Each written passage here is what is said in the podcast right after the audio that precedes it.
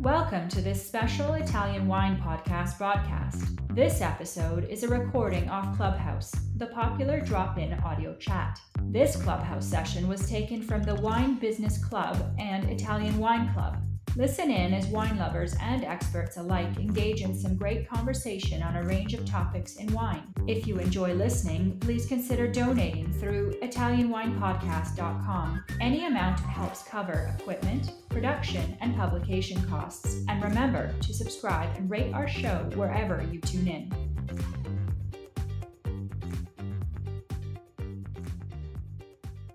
Hello, everybody. My name is Stevie Kim. This is the Italian Wine Club. Where is everybody? Um, let, let's let everybody know that our room is now open. And of course, we get to replay on Italian Wine Podcast. And congratulations, Cynthia. Your show, your, your actually episode is one of the um, most heard, not with you, Alberto, it was with Ilaria Takis, but also your episode was. Um, you know, way up there on the list as well. So thank you all for joining us. This is, I believe, Leica. Is it our 39th? Yeah, exactly. It's our 39th. Next week is our yeah. 40th. Holy crap. 39th episode. You know, I have some, I'm just coming in from a funeral, very sad. Uh, Franco Allegrini, who is, of course, the, um, the brother of Marilisa. He is often behind the scene, but he, he, he was the enologist for the Allegrini group, and he has passed last week. So he, uh, I just went to the funeral, and of course, there were many people from the wine world. Very sad about that, and the best, best um, wishes to the family, the wife, her name is Marilena, and of course the, the sons who will carry the torch for the the family. He said, Oh, Alberto, just to say hello, goodbye. He said, I'm leaving. Okay. Ciao, ciao. So here today we have Erin Demara. Ciao, Erin. Ciao, Stevie. Where are you? I am currently in Florida uh, in my home. Actually, I'm sequestered in the uh, in in the one room of my house that's that's still mine, the garage. Uh, oh, okay. But what's the COVID situation there? Well, uh, for a lot of Americans that followed it, uh, Florida never had COVID. We never really closed. yeah. yeah. uh, at least according to our esteemed governor. Completely a different different story. Never had COVID, and we never closed. No, I think the mentality here was everyone that could get infected uh, did, and so uh, you know business didn't quite shut down, and we got through it. But uh, things are actually we'll say back to a new normal, and now we're the most unaffordable place to live in America, according to Forbes magazine. I know, holy shit! Like everybody's moving to to Florida, and I mean other places too, like Long Island as well. From this from from New York, everyone's moving out to uh, Long Island. Right. So. I, to, to look at the silver lining of it, uh, it's uh, it's great for the wine business. For Florida, you mean? Oh, sure. Yeah. At least for our, the import business, we have a lot of New Yorkers and uh, other people that, that move here that uh, they look to drink what they were drinking in all parts of the world. Whereabouts in Florida are you? I'm in the Palm Beach area, so about one oh, hour. Oh, that's posh, north. Erin. I didn't know you lived in a posh place. Ah, would be nice. I, I, can almost see Palm Beach from, okay. from where we live. Okay, uh, so uh, for folks out there, let me tell you who Aaron Demar is. He's, of course, one of our friends, part of our VIA family member, but he's been in the business for a very long time. How many years? Uh, going on 30 between restaurant and, uh, and importing. Holy crap, I didn't know you were that old. I know, old. well, you look pretty good, Aaron. Really, the wine keeps us young, doesn't it, Stevie? Yeah. Listen, did you stay on for uh, Vinitaly this year? Uh, just very briefly. I had some other wineries uh, that I needed to visit, so I had to maximize my time. So, yeah, this is the first time in, in quite a few years that I have not attended uh, Opera Wine, uh, which was a difficult decision. Alessandro, Alessandro was, was, yeah. It's it's the best showcase of of not only Italian wines, but maybe the single collection of, of any country's wines uh, put together. So I hope that, that uh, most of the, the listeners on our, our chat room here today uh, in our clubhouse uh, got to experience it. Yeah, I mean, it was very different. Of course, we didn't have Asia, especially the Chinese. We did have some Asians, of course, um, based in Europe and living this part of the world. Uh, there were some Japanese, Koreans, but of course, we didn't have China. And then, of course, because of the war, we didn't have people from uh, Russia uh, and from that side of the world, which is very important also for Italian wine. But I think I think a lot of the producers understood that you know these are challenging times, and I think everyone was I. I I, I don't know about you, but I I think everyone was you know grateful that we were able to actually pull it off. I didn't do my COVID testing until everything was over because I, w- I was afraid I might have COVID. then, then I would have had to, you know, uh, stay at home. So uh, luckily I was negative and I can't believe it. Um, I do have one husband, nobody knows, but he's a medical doctor, um, not a doctor like everybody else in Italy. And he said, it's only culo. You know what that means in, in, um, in Italian? It's only luck if you don't get it with the thousands of people that you have met. But um, yeah, I didn't I didn't get it. We had a couple of, you know, we our office, we had about 30, 40 people and nobody had COVID. We were unscathed for two years, and then all of a sudden, with this new wave, a bunch of us got it as well. So that's that's that. So Aaron, of course, is yes. a um, he's been working around. He said about thirty years, nearly thirty years in the wine and spirits and restaurant uh, business stateside. He it's his seventh year with 1821 Fine Wine and Spirits, which is an Italian focused importer. He manages more than 100 wines and spirits in Florida, and he is a certified wine educator of Society of Wine Educators, incredibly qualified, but most importantly, he is the Italian wine ambassador and educator for Vinitaly International Academy. So, Aaron, why did you choose Alessandro Gallo as your producer to interview today? Uh, he's the only one that agreed to talk to me.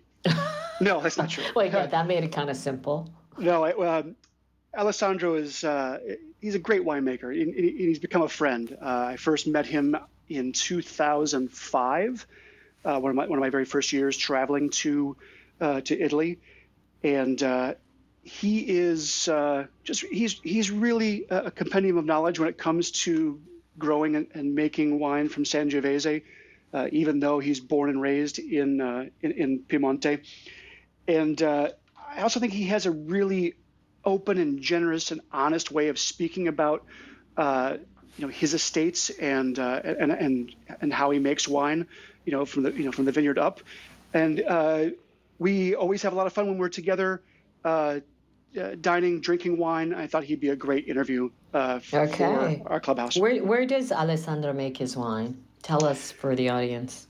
So Alessandro is uh, the, the, director of the uh, Castello di Albola estate. Uh, mm-hmm. He actually lives uh, on the estate in the castle with his uh, with his family. Oh, that's nice. That's a nice place to live, Alessandro you know, it that that castle is uh, is truly a castle on a hill. Um, I remember my first visit there was in 2003, and you drive up from Radda and you go up this impossibly steep hill with the vineyards laid out before you, and it's just it's a magical place to visit for all of us on the uh, clubhouse today. That if you haven't been to Castello di Albola in Radda, uh, it must be equally a great place to live.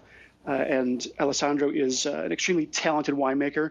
Uh, he and I share the same birth year, 1971 like I said, he's from uh, he's from Piemonte. He was born in Acqui Terme, and uh, uh, Alessandro actually has a degree in chemistry from the Umberto Uno uh, Enological uh, School in Alba, uh, and gra- well, graduated from the, the university in, in Turin in '97. And then he worked in Piemonte first for the uh, Dezzani family and became their technical director. And in 2004, the Zonin family uh, hired him to run the estate here at Castello di Albola.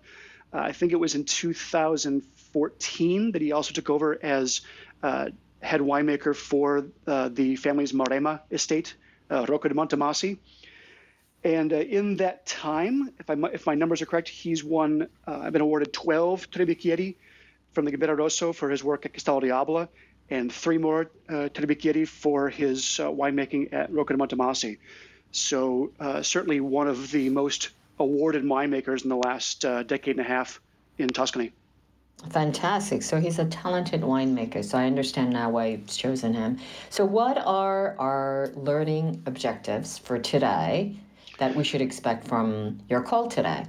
Well, I'm hoping that Alessandro can, uh, you know, can help illuminate some similarities and differences in in growing uh, Sangiovese, especially between uh, the hills of Chianti Classico and the uh, the warm plains of Maremma. Uh, talk about his you know philosophy of uh, of enology and, and vinification, and uh, also you know shed some light on how he treats the other varietals that they grow on, on the properties there, Cabernet Sauvignon, Vermentino, Chardonnay, Syrah. These grapes that are becoming more and more important in the in the new world of Tuscan wines.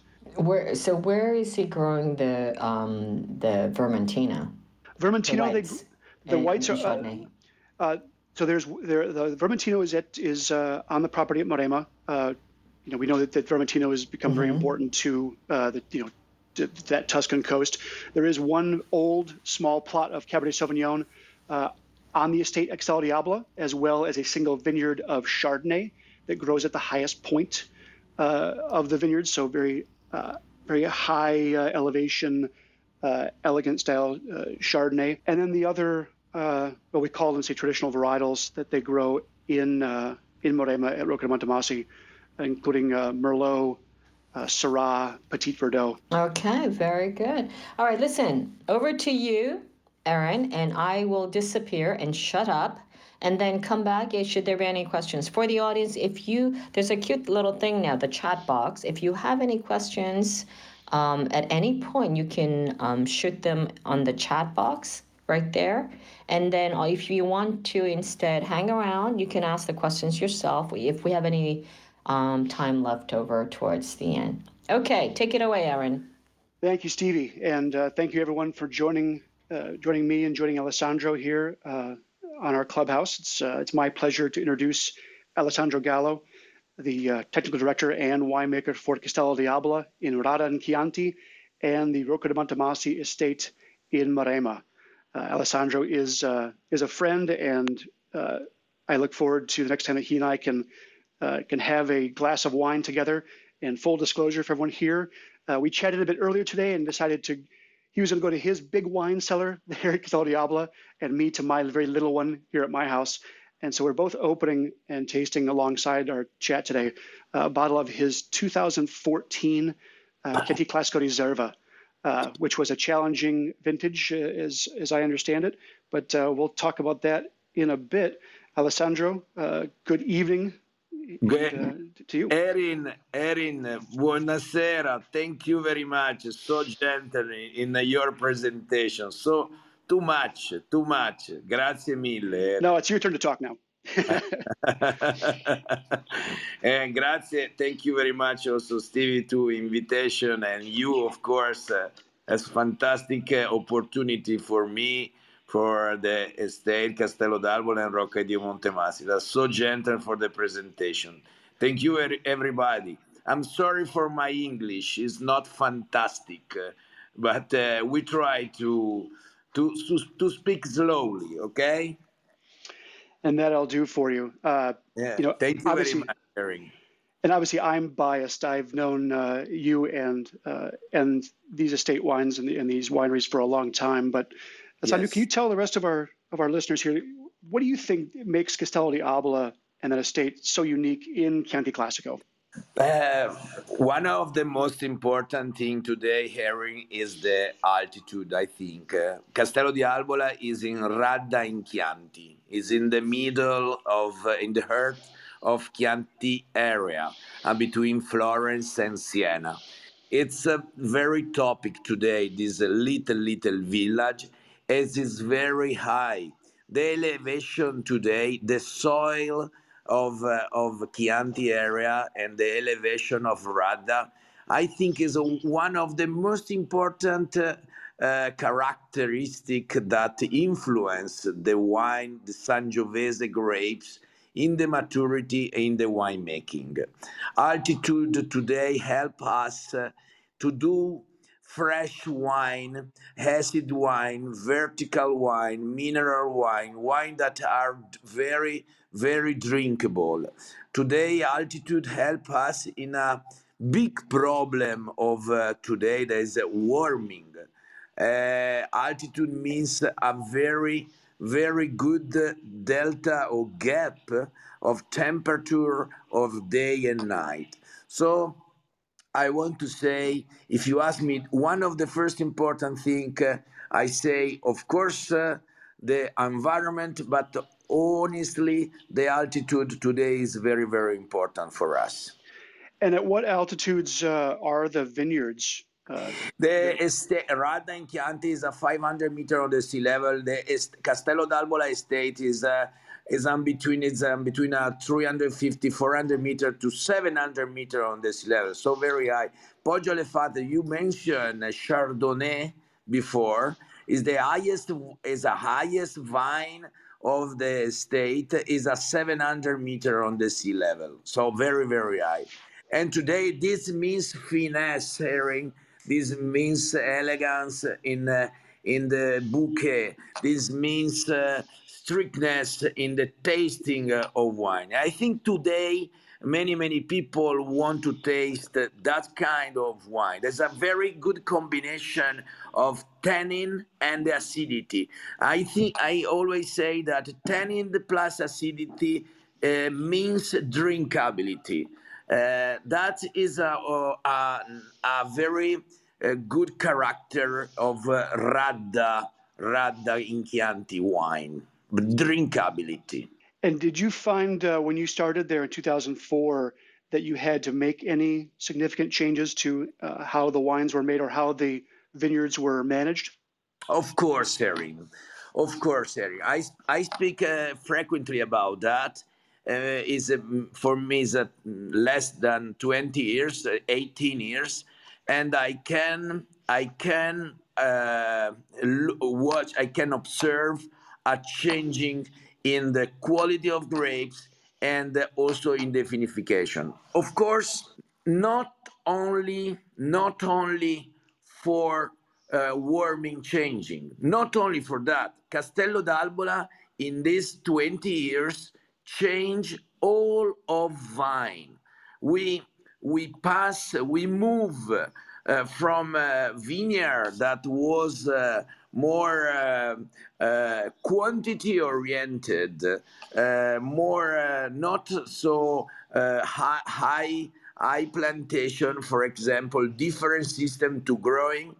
We move every vineyard, we change the uh, Portograph, we change the clone of Sangiovese. So this is a character that change the quality of Sangiovese. So the changing of clone the, pro, the 2000 project of Chianti Classico, we, we were able to plant the new kind of Sangiovese that have the best maturity, the better maturity in our area. So that is very, very important.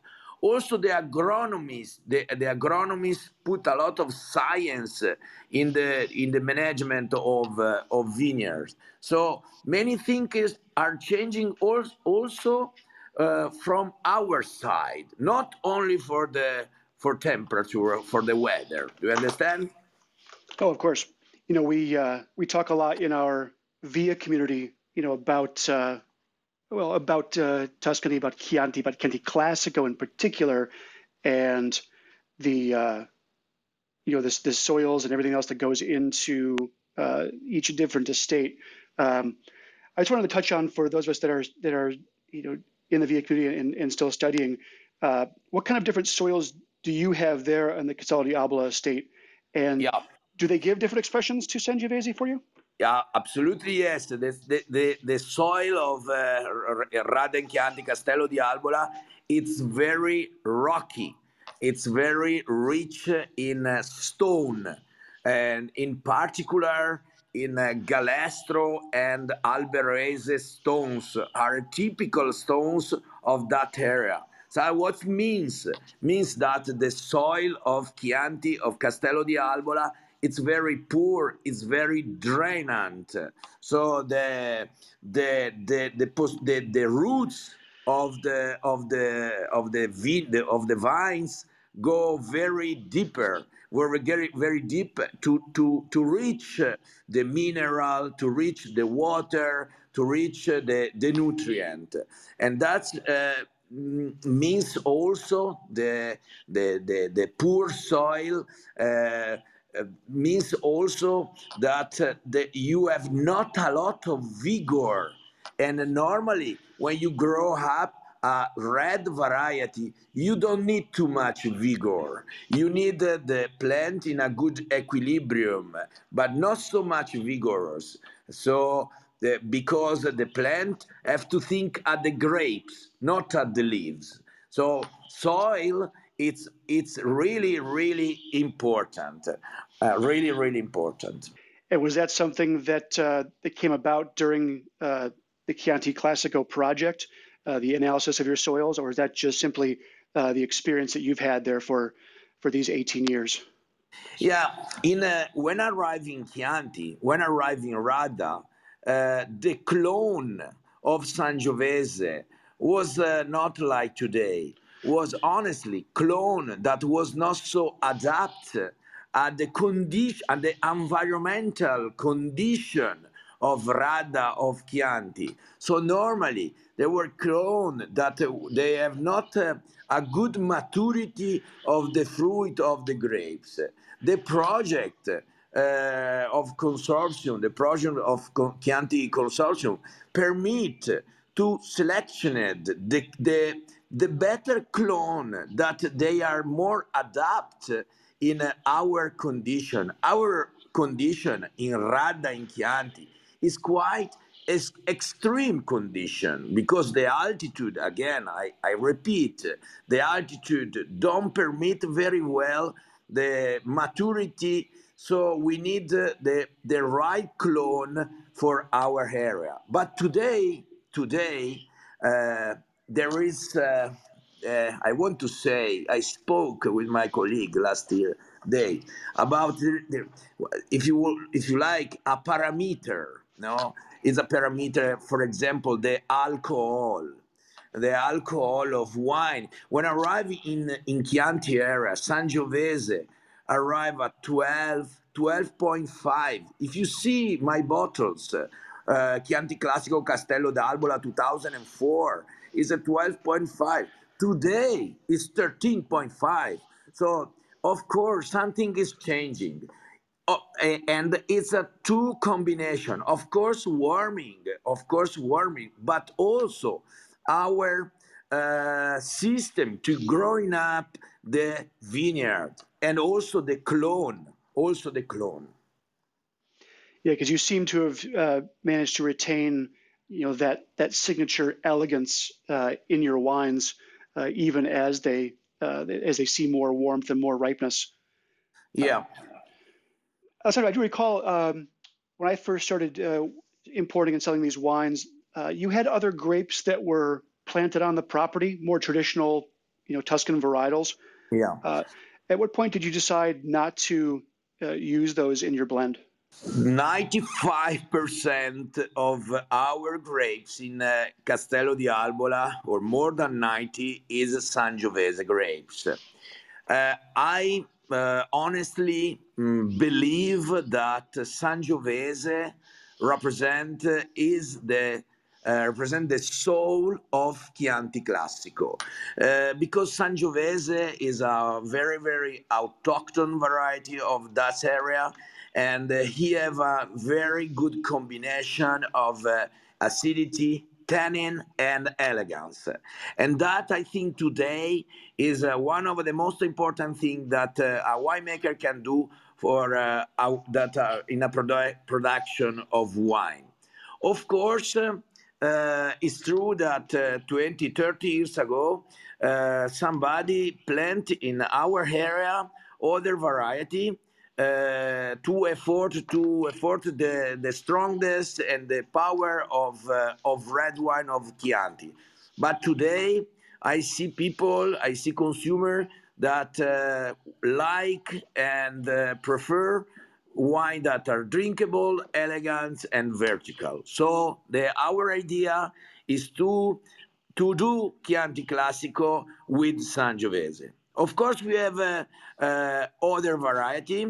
Uh, we have other variety. Uh, we have a, a, little vineyard of Cabernet Sauvignon, but that is another story. That is another story because we produce with this little vineyard a Super Tuscan, a IGT wine uh, that is called Acciaiolo. And we do also, uh, we grow also Chardonnay, uh, that is the highest vineyard of the state, and we produced it another label that's called Poggio alle Fate. But it's a different story. Chianti Classico in a different version because it's a, a regular uh, Chianti Classico, Riserva, or Gran Selezione, or single vineyard. It's uh, always Sangiovese grapes because we believe in that grapes. Yeah, it makes for a fantastic uh, sort of uh, class on Sangiovese to taste, you know, from the Classico Annata, uh, which is yeah. blended, I think, from all the estate uh, vineyards up through the two uh, different expressions of Gran Selezione. But you also uh, have had a lot of success with Sangiovese in Maremma. Uh, yeah. When did you take over as as winemaker director of, of Rocca di Montemassi? Did I get my date correctly? I I the fam the Zonin family gave me the this opportunity in uh, uh, 2016. 16. In June 2016, I uh, I I was uh, in contact with the the past uh, manager, but uh, I I was not in charge over there and uh, I start with the the, the, the responsibility in uh, uh, June 2016. Yes. And uh, what did you find different about uh, working with Sangiovese uh, in Maremma versus in in Radda and Chianti?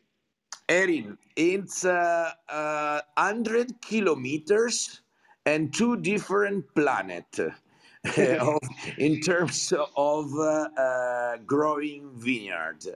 Um, 100 kilometers is true, but uh, 600 meter of different of the sea level, for example, because uh, there we are at the zero meter uh, on the sea level, and uh, so the the altitude changing a lot, and the term the, the temperature uh, changing a lot um, in um, between two two estate. Sangiovese uh, for example, we have a lot of Sangiovese in Rocca di Montemassi. Uh, it's uh, more, it's full body, it's more, it's less acidity, is more horizontal wine, is more large wine, is more smooth wine, is, is a wine that you can drink also easily young. For example, for Castello di Albola, you need time to velvety tannin. You need time to smooth the tannin of uh, tannin of uh, Sangiovese of Radda. In Maremma, you can drink easily also young Sangiovese because it's a is sweeter. Do you understand what I mean? Because the warm, the hot, the warm temperature help to round this tannin. Exactly. We think of Sangiovese as the as the ultimate uh, uh, wine with food in, in Italy. The first thing we, we speak of when we talk about eating and drinking Italian. But uh, you know, I found the Sangiovese, especially what you make there in, in Maremma, uh, to be equally at home just uh, as a glass. Uh, and in the United States, we find some of those wines even more popular in the wine bars and non-traditional restaurants. Exactly. In in a, in a, in a, if you drink a Sangiovese of Radda in Chianti, you need food. Uh, you need in the way that it's better. It's better to have a food. If uh, if uh, you opposite the Sangiovese of uh, Maremma, you can drink easily without food. Do you understand? Oh, of course. And then we, and we mentioned uh, that small plot of Cabernet Sauvignon. Uh, yeah in Radda and the, the Chardonnay. But uh, in Maremma, Rocca Montemassi is uh, is becoming just as well known for the other grapes that you're growing. These uh, we, we, call them traditional varietals, but let's say the, the wines that maybe have only been grown in, in Tuscany for you know a few hundred years versus a few thousand.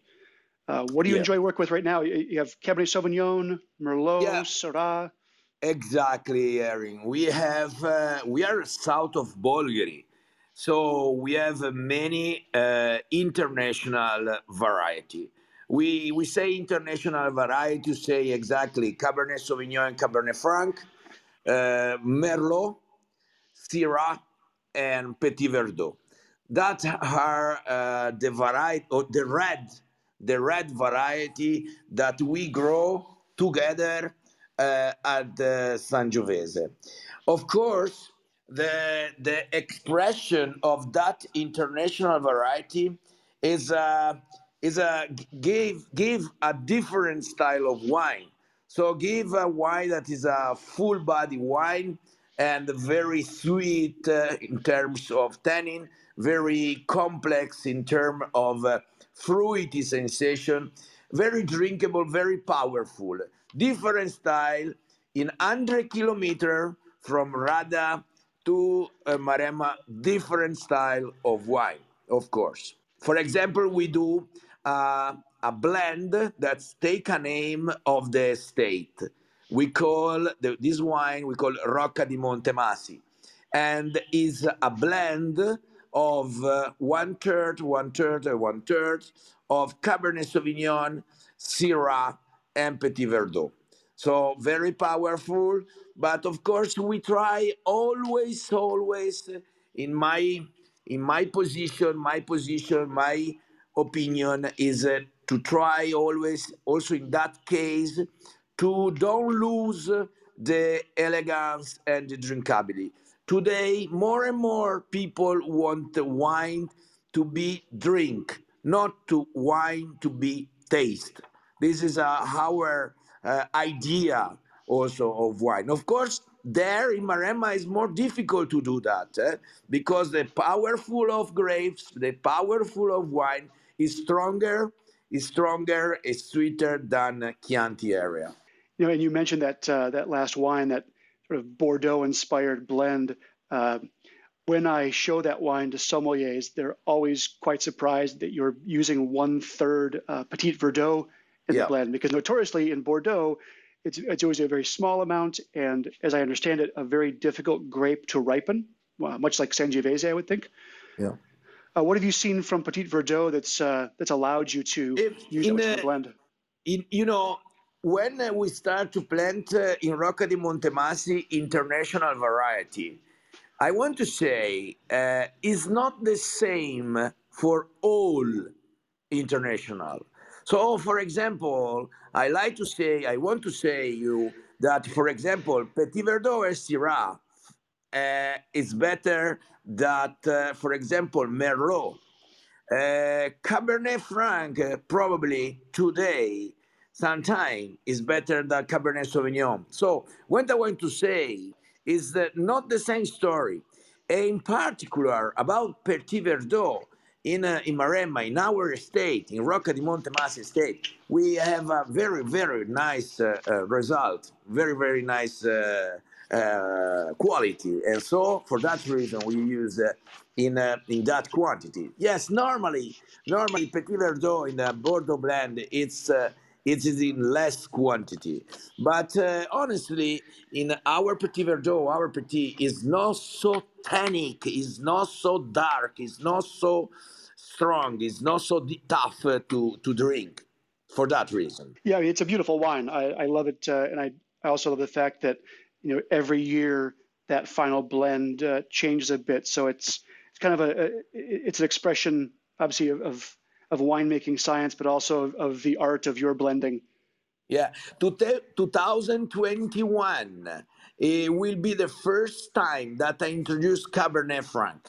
Oh, fantastic! I look forward. Yeah, to, but it's, uh, uh, it's a quite a surprise. Yeah, it's the first time. Never, never put inside, but I believe a lot in that area. Very, very hot area, very warm area. So Cabernet Franc uh, uh, could be a, an idea. Could be, could be a, an idea to to to do fresh wine because uh, you know it's sometimes it's not easy. do you think that's uh, you know th- that difference in, in in the grapes you're you're using or blending is just a result of of this increased warming that you're seeing in Tuscany?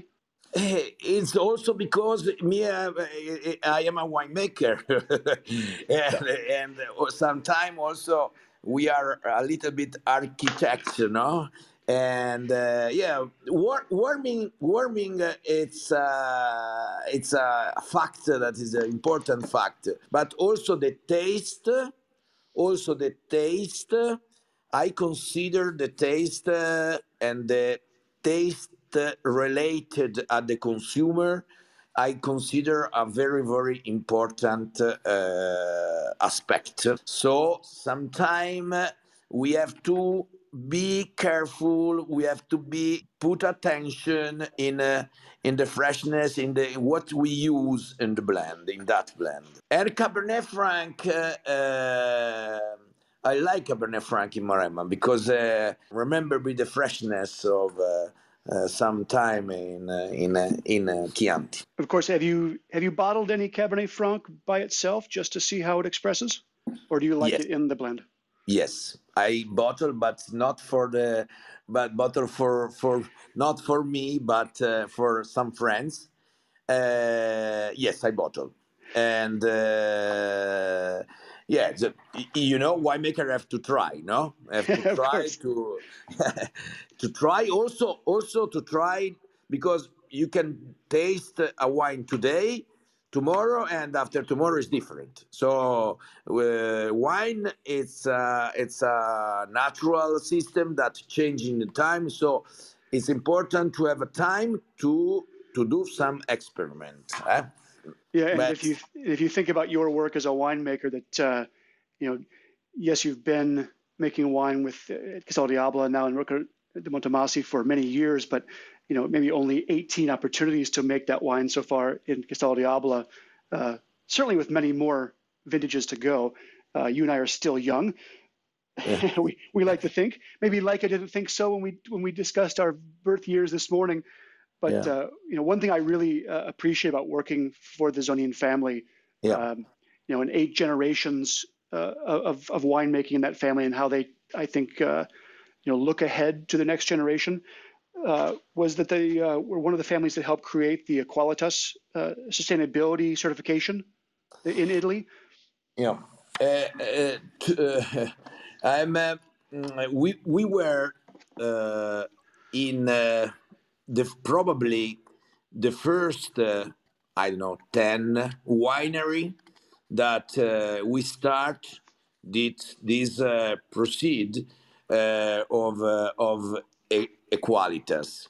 Um, just uh, this day, I was with the uh, the ispettore was the the, the, the man that control that you do a good job in the qualitas. Oh, and I spoke with I don't know why I say ispettore or I don't know The, yeah, the inspector. Uh, the, inspector. Yeah, yeah, the yeah auditor, auditor ah, nice. auditor and uh, he told me he told me that today in tuscany uh, but in italy in general uh, equalitas uh, growing a lot a lot. And we are very very happy. Growing a lot the the, the organic uh, we are organic too in Castello di Albola and in Rocca di Montemassi, and we are sustainable with the Equalitas uh, Proceed Equalitas system.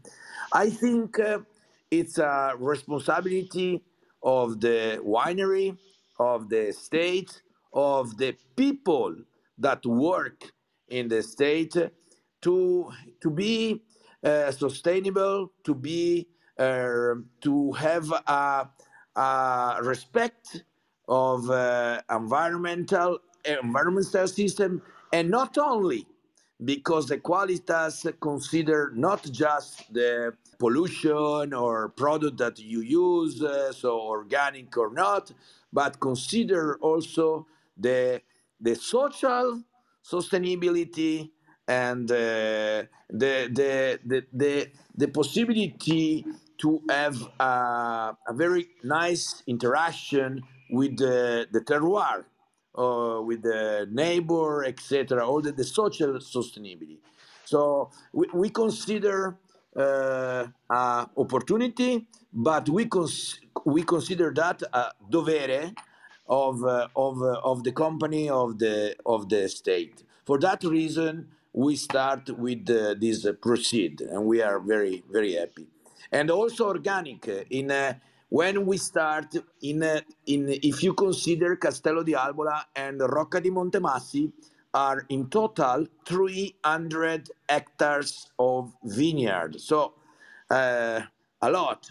And when we decide to to to to convert uh, the the estate, the company, uh, conventional to organic, was uh, people said no, it's impossible. Some people said it's impossible, it's so big. But today, after three, four years, we are happy about that decision. We, we, I consider to to give pesticide at the vineyard as a, a, very bad thing, a very bad thing. Well, it's an exciting time to to see this this return to, you know, just uh, you said uh, sustainable and organic farming, uh, almost the traditional farming of of of your ancestors, and uh, for anyone who has the pleasure of visiting the estate there uh, in Maremma at Rocca di Montemassi, uh, Mr. Gianni Zonin built uh, quite an impressive uh, museum to yeah. the local local industry and local agriculture, and you know from the from the roots of of you know of individual farming through mezzadoria farming. And there's one point as you walk to the museum where he has a collection of old uh, spray canisters of the uh, the pesticides that were sold to these farmers in the you know the post-war era of the the late you know, the 50s and 60s, including my favorite, uh, which is a product labeled Super DDT. you know, and and these you know these were the these were the new technologies, and now we've realized that uh, you know yeah. we don't need that kind of technology. We get back to just farming the land. Um, and you've done some other fun things with uh, with Rocca Montemassi uh, not only you know your your green manure project uh, with the uh, I, I don't forget uh, don't don't forget the Vermentino. Oh no no, uh, Vermentino in Rocca di Montemassi and in general in Maremma, it's a variety that uh, growing faster, and why? Because it's a it's a nice wine is a is a little bit aromatic. It's a fresh, a good acidity, drinkable. So easy to drink with the fish, aperitif. So Vermentino, and we plant this year. We have planted already five five five hectare more um, so because because is a is the is the the variety that growing faster. Yeah. Um, I this is I have also another project of white. It's called Viognier. It's a new bottle in Rocca di Montemassi, new label, because we have also uh, some hectares of this uh, interesting uh, white variety and white combination also the the the the coast uh, of Tuscany that is very close uh, we have a very good uh, um, sell, sell out also in this white variety. So Vermentino and Viognier, new project uh, that is uh, in this case is a oak oak uh, fermentation and oak uh, aging. So different style. Vermentino is fresh, just stainless steel, with inox tank, and Viognier is uh, oak fermentation uh, and and and maturity the oak maturity. So it's a different style, eh? Different style. Well, looking forward to just seeing that wine released.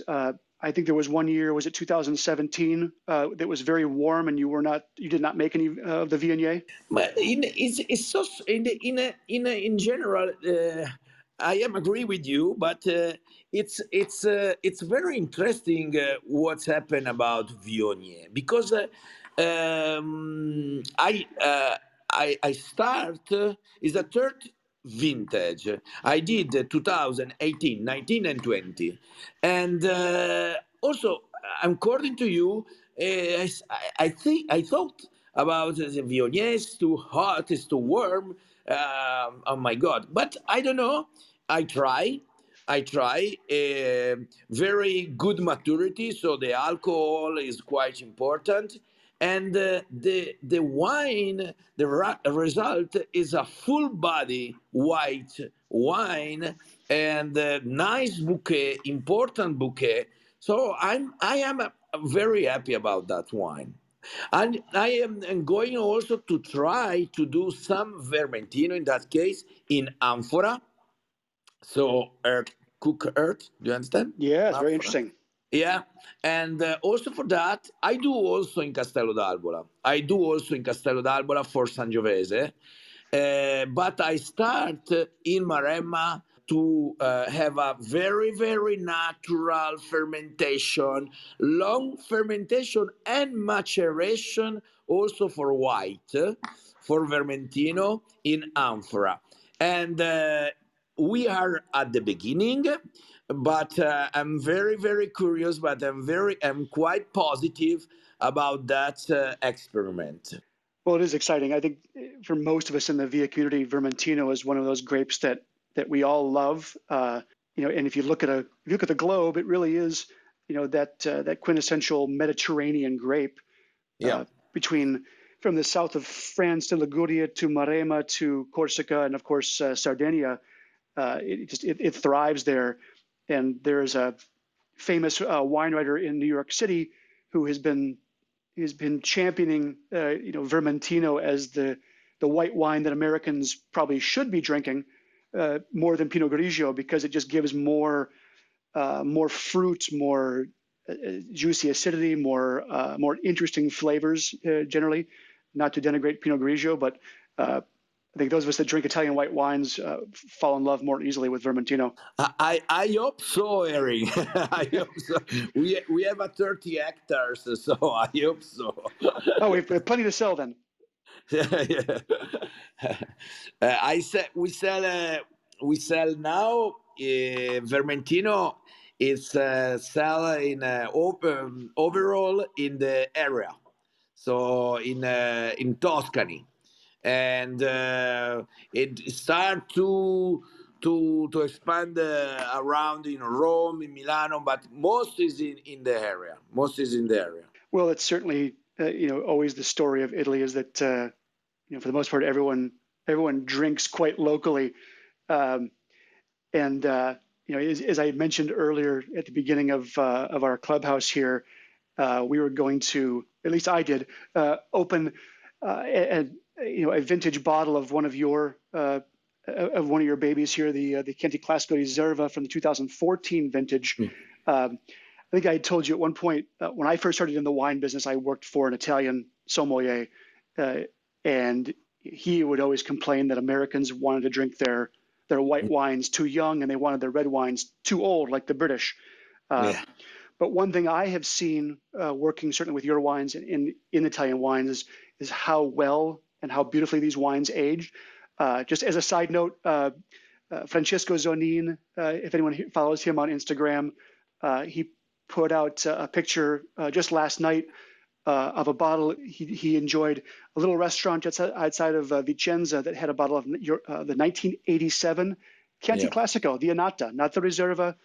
Um, Yeah. and it, it looked beautiful in the glass and he said it was delicious obviously it was well stored but it, it speaks to uh, even just the what we consider the simplest of wines being able to age so nicely But because Herring, I think uh, uh, wine, uh, wine, and in special, honestly, this is a red wine, is a emotion, is a sensation, is a occasion to drink. I am agree with uh, your friend of the word, the, the sommelier, but uh, but honestly, I want to say also that. Uh, there are not uh, uh, the rule to the drink the, the age of the wine because it's depend it's depend what you want in that evening in that day Uh, it depends of the, of course, of the quality of wine, white or red. It depends what do you want in that occasion with uh, with your uh, uh, friend uh, or uh, I don't know who. But uh, of course, of course, wine have a best moment to drink, of course, but it's not it's also that that this best time is not the same for you and for me so uh, this is a beautiful thing uh, i think uh, of this natural liquid that is called wine eh? Uh, I, I, think so about the aging i think so about the drinking wine uh, younger or older uh, sometimes I love to drink a young wine. Sometimes I love to drink an old wine because I am in a special occasion. I, I love to taste. I love to to to to yeah to taste uh, what it's become. And you think that uh, you know to open a, a classical reserva like this that you know we would all automatically be thinking of uh, of bistecca fiorentina, uh, yes. but which which is which is always fantastic. But uh, for me tonight, I am going to save the rest of this bottle so my wife doesn't mad at me. but uh, and uh, I'm going to put two two pieces of salmon uh, on the grill. Ah, salmon. Okay, you know, okay. I try yeah. to to find. I try to find a Fiorentina for me. but Erin, I I um.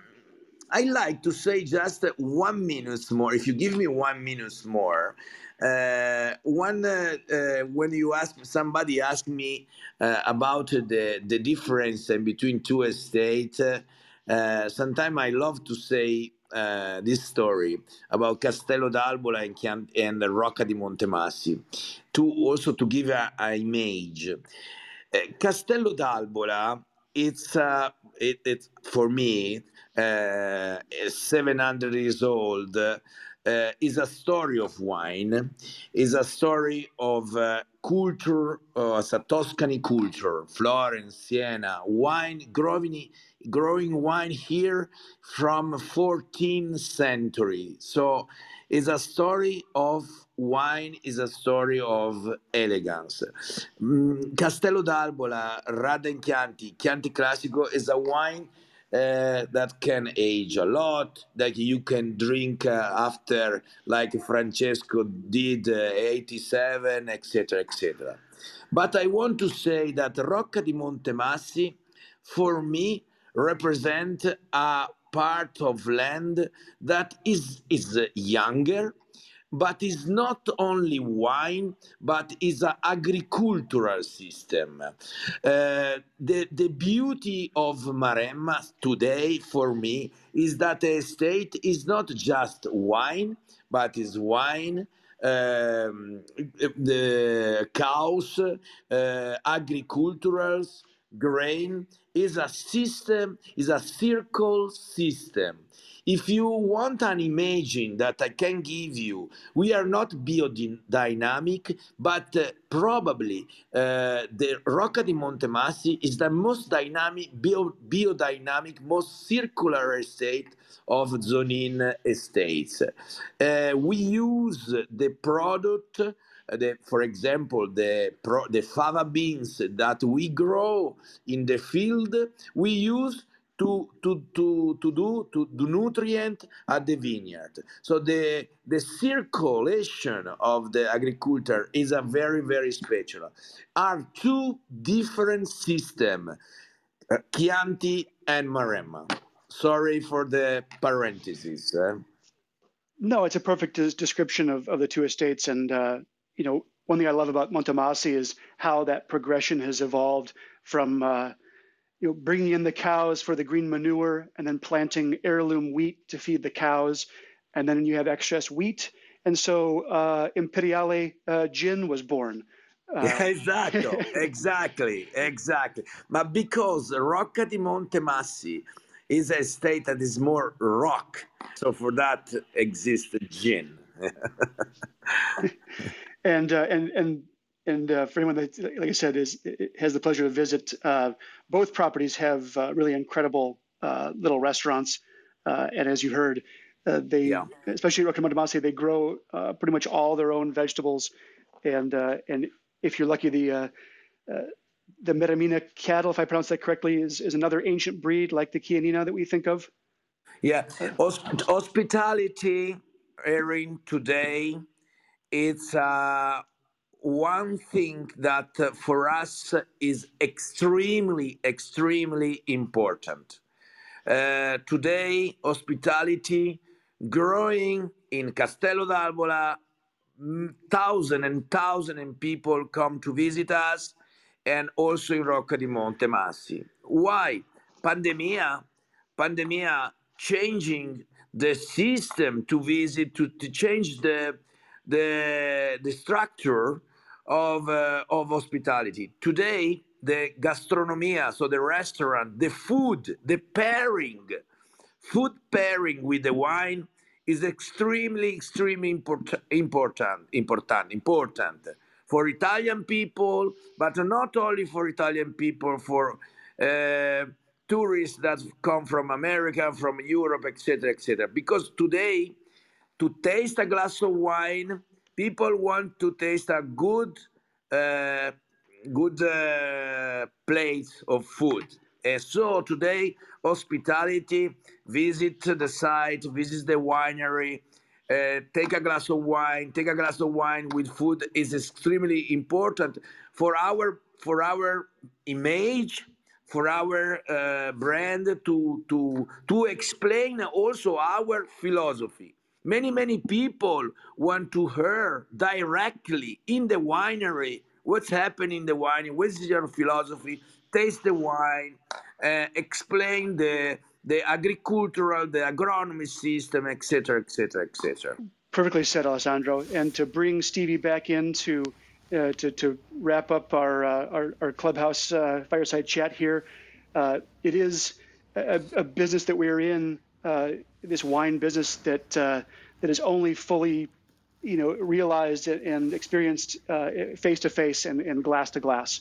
And so, yeah. you know, while we while we love getting together and and having these chats, uh, it was so important to have Vinitaly again and to have the wineries, you know, open for uh, for visits again. So I look forward to being there myself uh, this this summer, and I encourage anyone that was listening today to uh, to do the same.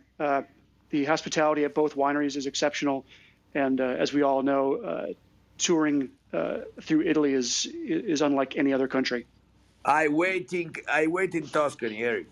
Alessandro, I, I appreciate your time, uh, your okay, enthusiasm, your knowledge. It. Thank that's you very much, Eric. Thank you, Stevie. Yes, that's that's the sign. I'm going to close up the room, and just as a kind reminder, th- thank you so much, Aaron and Alessandro, for that. This call very informative. I think there's so many so many things that you've shared with us, and uh, we are incredibly grateful. We will be replaying this, of course, call on Italian Wine Podcast wherever you get your pods, whether it's Sound SoundCloud or Spotify or any anywhere else, and Next, uh, we also have, by the way, we're back on Mama Jumbo Shrimp, of course, with the video video recordings as well. So check that out. And if you haven't subscribed, please subscribe to our channels, Italian Wine Podcast and Mama Jumbo Shrimp on YouTube. Next week, like, uh, who are we having next week?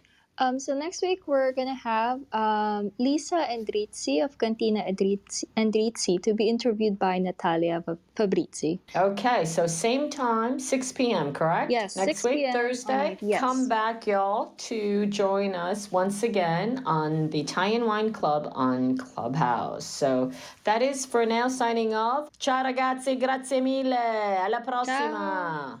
Ciao, ciao, ciao. Ciao, ciao, Erin. Ciao. Italian Wine Podcast. Chin Chin with Italian Wine People.